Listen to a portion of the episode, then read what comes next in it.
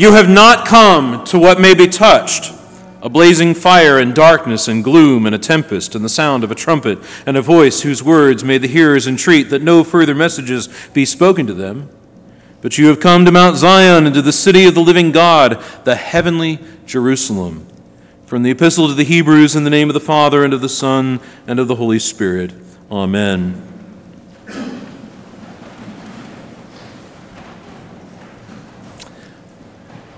Last week, I must say, I was delighted to hear Father Matthew illustrate the whole communion of saints using one of my favorite examples a great cloud of witnesses, and by this I mean my beloved Texas Aggie 12th man. Now, I must agree with him that the experience of participating in such a crowd is a nearly mystical experience. I remember several years ago, I took Father Nicholas to a game, and we were standing in the student section, and he thought, it, was just like bewildering. I was nuts. Uh,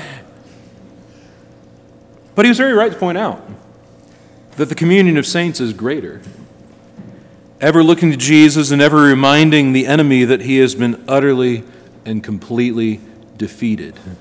Now, that is something that does happen occasionally at Kyle Field, but not always. but, beloved, it's always true here, in this place. It is always true as we join in the heavenly chorus of Holy, Holy, Holy. Do you know what the enemy does when we sing that? Shudders, screams, shrieks. He hates it. This is, in essence, the long and the short of the epistle to the Hebrews that the earthly Jerusalem will always fail us will always disappoint, will always be shaken. Our own lives, our own bodies will always fail us, unaided by divine grace. The recipients of this letter are perhaps looking to save and preserve the earthly city. I actually think that what they're seeking to preserve and save is the city of Jerusalem itself.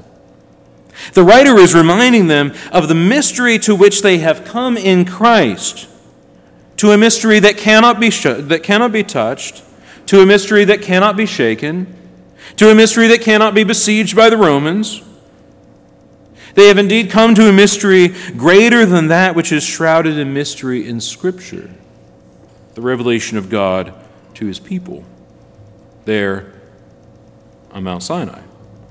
The opening verse of today's reading is evocative of the tabernacle or maybe right up there when the law is given on Mount Sinai, a mountain covered in smoke and fire, continual tempests being poured out upon the people. It's not something which elicits comfort in us, it elicits shaking, trembling fear. One can even think, reading this this morning, of the burning fiery serpent raised up in the sight of the people, an image which, if you read John's gospel, we see it points us to the cross. And that is precisely where the writer will go to the cross, to the blood which is sprinkled, which speaks more graciously than that of Abel. But more about that later. Christians have always struggled with this essential quandary that certainly to strive for this world, to strive for justice and peace, to fight against evil is a good thing. Yet the problem comes when we fight for this earthly reality, for what can be touched, to the point of apostasy, to the point of falling away from the faith, to the point of falling away from the crucified one.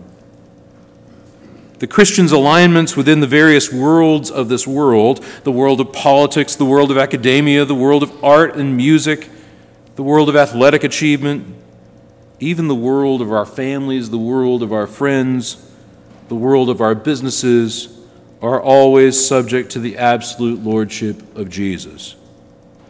We can easily be led into a kind of idolatry which will ultimately show up in our witness, if it's a witness to anyone else. It is one thing to believe in justice and to work for it, but as soon as that commitment results in a rejection of Jesus and of his grace, and especially of Jesus crucified and risen, we have shown ourselves to be captive to a dark and satanic egotism. Over our family retreat, I read the brothers Karamazov and was particularly struck by the story told of the Grand Inquisitor there in Spain, and Jesus shows up during the time of the Inquisition. And of course, they put him in prison. And this Grand Inquisitor looks Jesus in the face, and I'm paraphrasing, says to him, You left us in charge. We did a great job. You're no longer needed. No. The communion of saints is oriented toward the cross and the Lord upon it. The whole church looks ever east to the rising sun, ever forward, ever looking to Jesus. And it is precisely in this looking to Jesus, the pioneer and perfecter of our faith, that all the rest is added to us.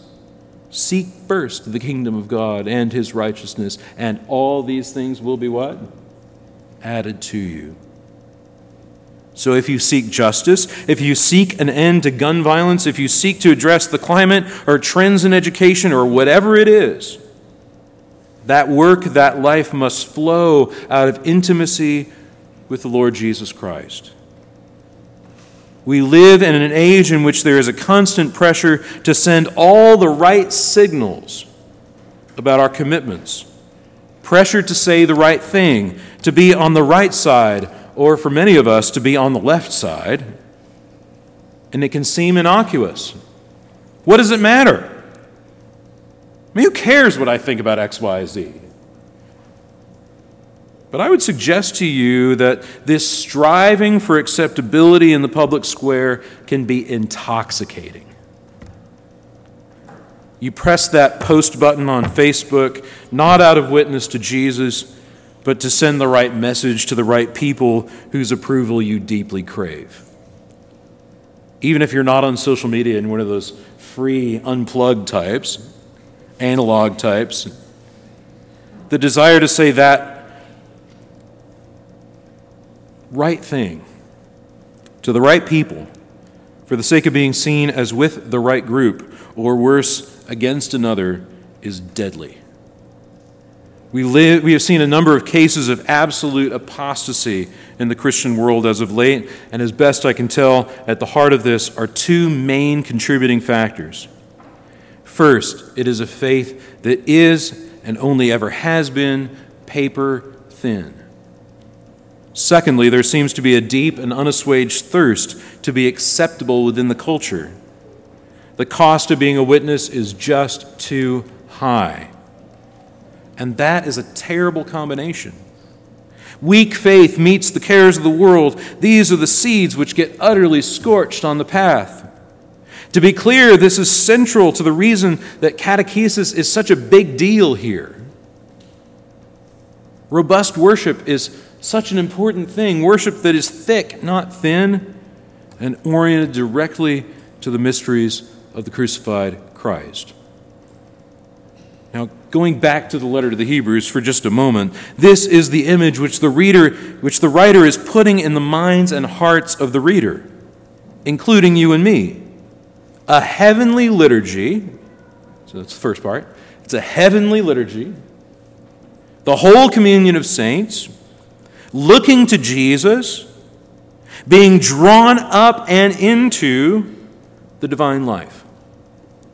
Now, I'm going to say that again the writer is laying out before us a heavenly liturgy, the whole communion of saints looking to Jesus, being drawn up and into the divine life. Think upon Christ for a moment, crucified, risen, and ascended to the right hand of the Father. He ascends to glory. We see from this, what we see from this is the kind of redemption that is promised to us. Our human bodies entering into the glory of the divine life. Jesus is the pioneer. I don't know if you've ever been to Oregon, uh, seen the Oregon Trail. Maybe you just played the game. but you can still go and you can see the wheel ruts that decade after decade after decade of pioneers in their covered wagons laid down on the way to Oregon. They're still there. Someone was the first one to cut that wheel rut. A pioneer, a true pioneer. And the writer of the letter to the Hebrews says, He is the what? Pioneer and perfecter of our salvation. He has gone where we desire to go. You can imagine all the saints who placed their wheels in the ruts which he cut in this earthly life, in which he cuts even now. It is a surefire way there to put yourself in the way of Jesus, to put yourself in service to him who is truth, who is the way, who is life, and to submit your whole life to him who is life. The church fathers at points and I'm thinking of Origen, whom I studied this summer, compare this to an iron in the fire.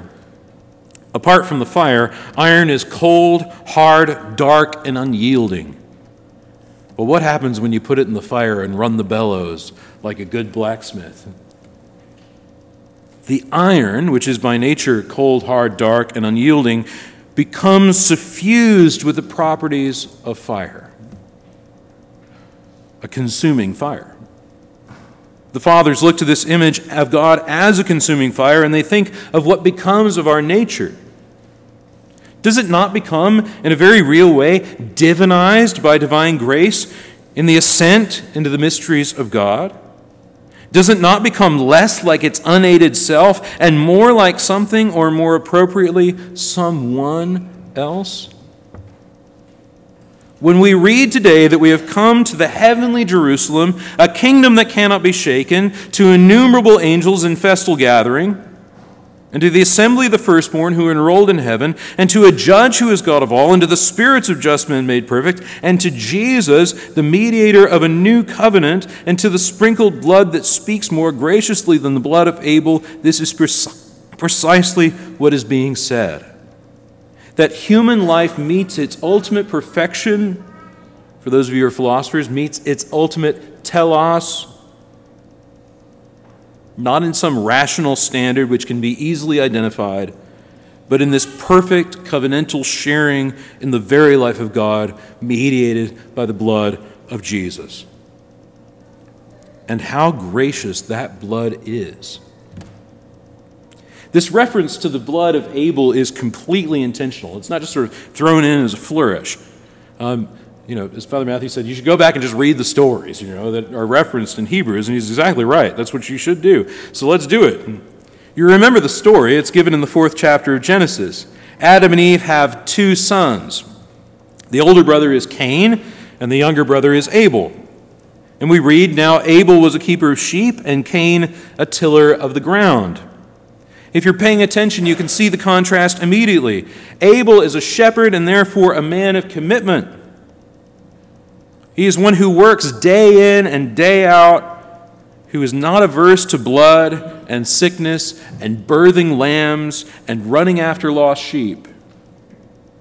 Cain, on the other hand, is a gardener, and there's no shame in that, but he likes to put a seed in the ground and let it grow. It's no slight. But think for a moment of the context here. This is right after this family has been expelled from the garden. A garden. Not a sheepfold, a garden. You can see that Abel has embraced this new reality of death, of blood sacrifice. And Cain is singing along in the words of Crosby, Stills, and Nash We've got to get ourselves back to the garden.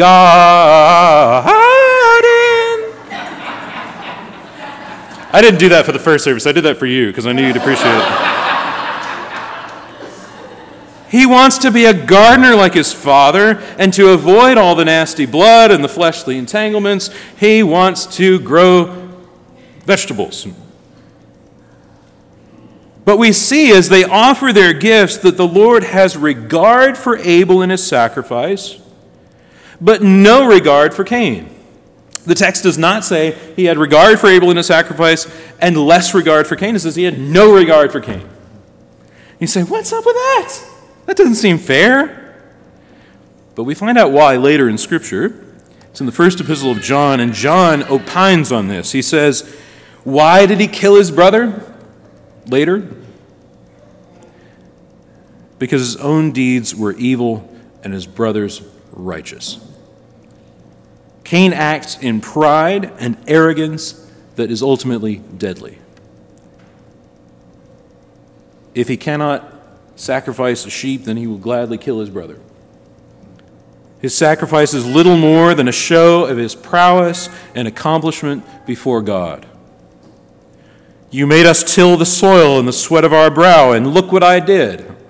Isn't it amazing? But Abel has to take a knife to his beloved lamb.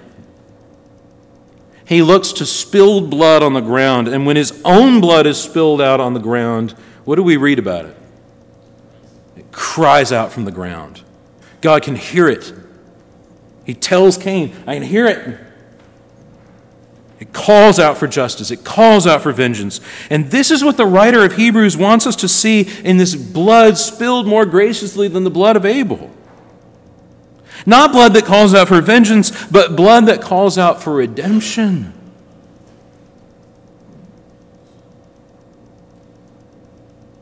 The blood of Jesus, sprinkled upon the saints poured out graciously and specifically in the two sacraments of the gospel, baptism and the Holy Eucharist. Do you see where this is going? You don't want to go back to the garden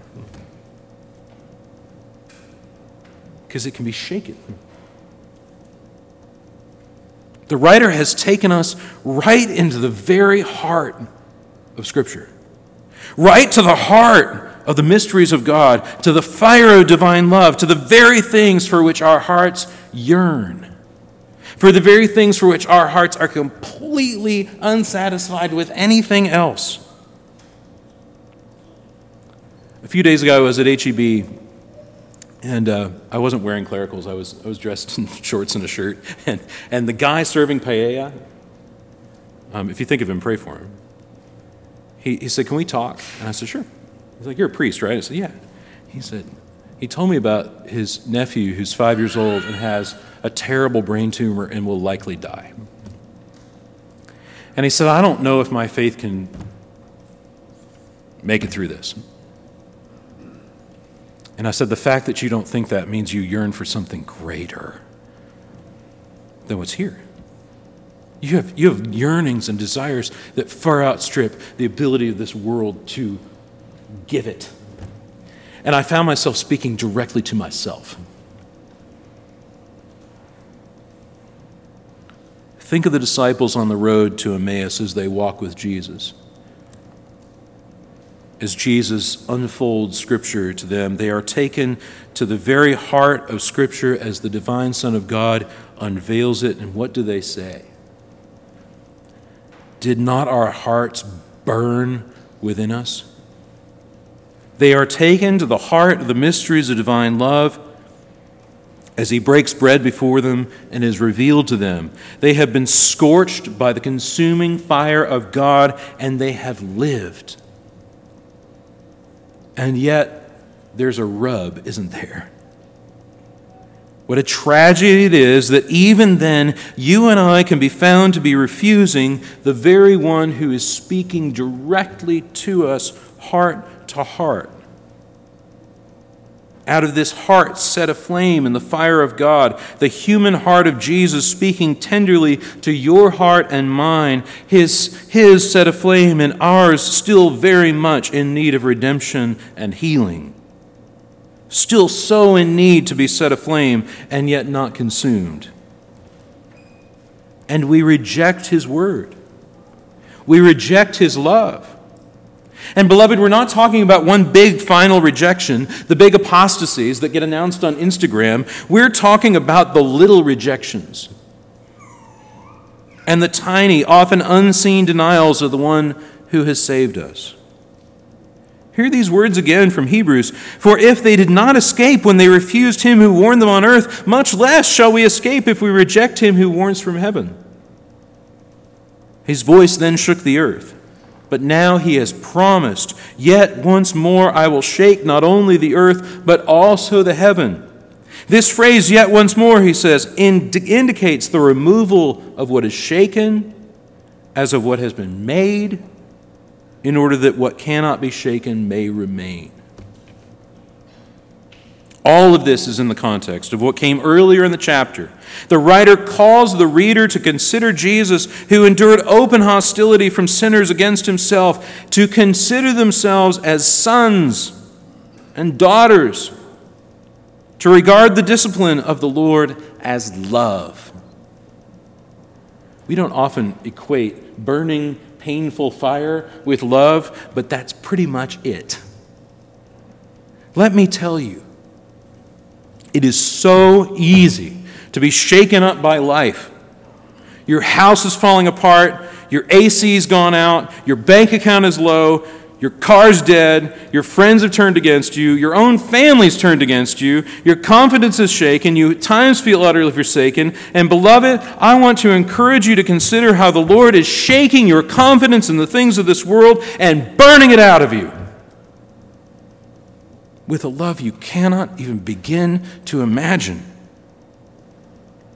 Purging you of all other attachments and making you fit to be where He Himself is.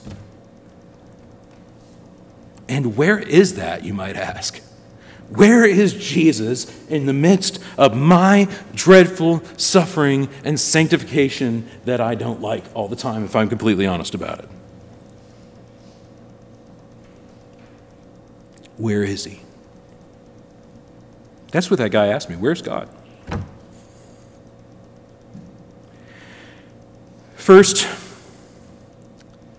he's on the cross. We think in our feeble minds that he has been taken down from the cross, and we're so glad of that.